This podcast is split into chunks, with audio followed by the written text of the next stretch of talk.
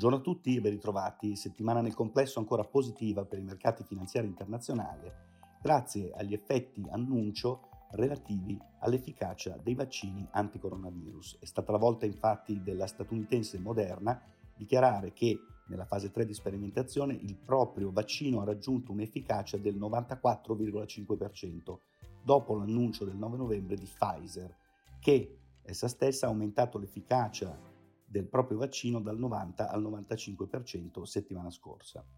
I mercati stanno quindi guardando oltre l'evoluzione del trimestre in corso, che verosimilmente per Europa e Stati Uniti soprattutto sarà un nuovo trimestre di contrazione dell'attività economica, sperando che con l'inizio del nuovo anno comincino ad essere disponibili i vaccini anti-coronavirus e si possa così tornare in un lasso di tempo ragionevole ad una vita normale sia dal punto di vista personale che dal punto di vista dell'attività economica.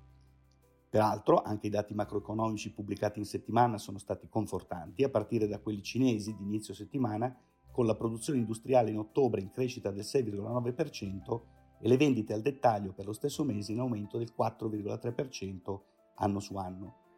Anche negli Stati Uniti l'indice di fiducia delle imprese della Federal Reserve di Philadelphia per novembre ha superato di gran lunga le attese ed il mercato immobiliare ha fornito importanti segnali di robustezza.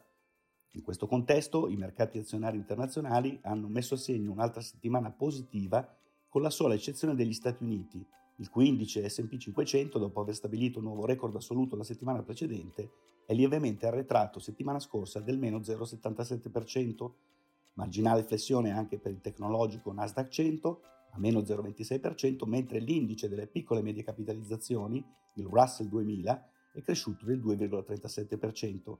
Bene anche l'area euro, con l'indice Eurostock 50 in progressione dell'1,04% ed ottima performance del nostro mercato domestico, con il FTSE MIB in rialzo del 3,84%.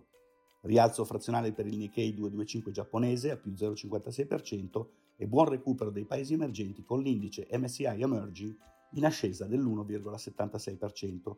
Per quanto riguarda i mercati obbligazionari governativi internazionali, da segnalare una generale discesa dei rendimenti, sulle curve principali con il rendimento del Treasury decennale statunitense in flessione di 8 punti base a 0,82% ed il corrispondente rendimento del Bund tedesco decennale in discesa di 3 punti base a meno 0,58. In contrazione il nostro differenziale con la Germania di 4 punti base a 118 punti base. Con riferimento alle materie prime, rialzo del 5% del petrolio, con il Brent che ha chiuso la settimana a 44,96 dollari al baliere, mentre l'oro ha ceduto l'1% a 1870,5 dollari l'oncia. Infine settimana relativamente tranquilla con riferimento alle divise internazionali, con il dollaro statunitense in lieve deprezzamento nei confronti dell'euro a 1,1855.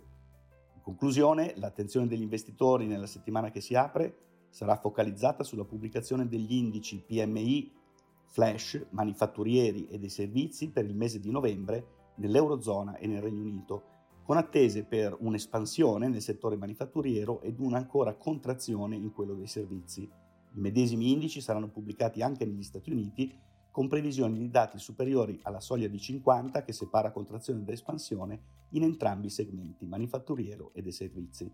Inoltre saranno pubblicati i dati sulla fiducia delle aziende in Germania, l'indice IFO, e sulla fiducia dei consumatori negli Stati Uniti per il mese di novembre. Io come sempre vi ringrazio per l'attenzione, vi do appuntamento settimana prossima.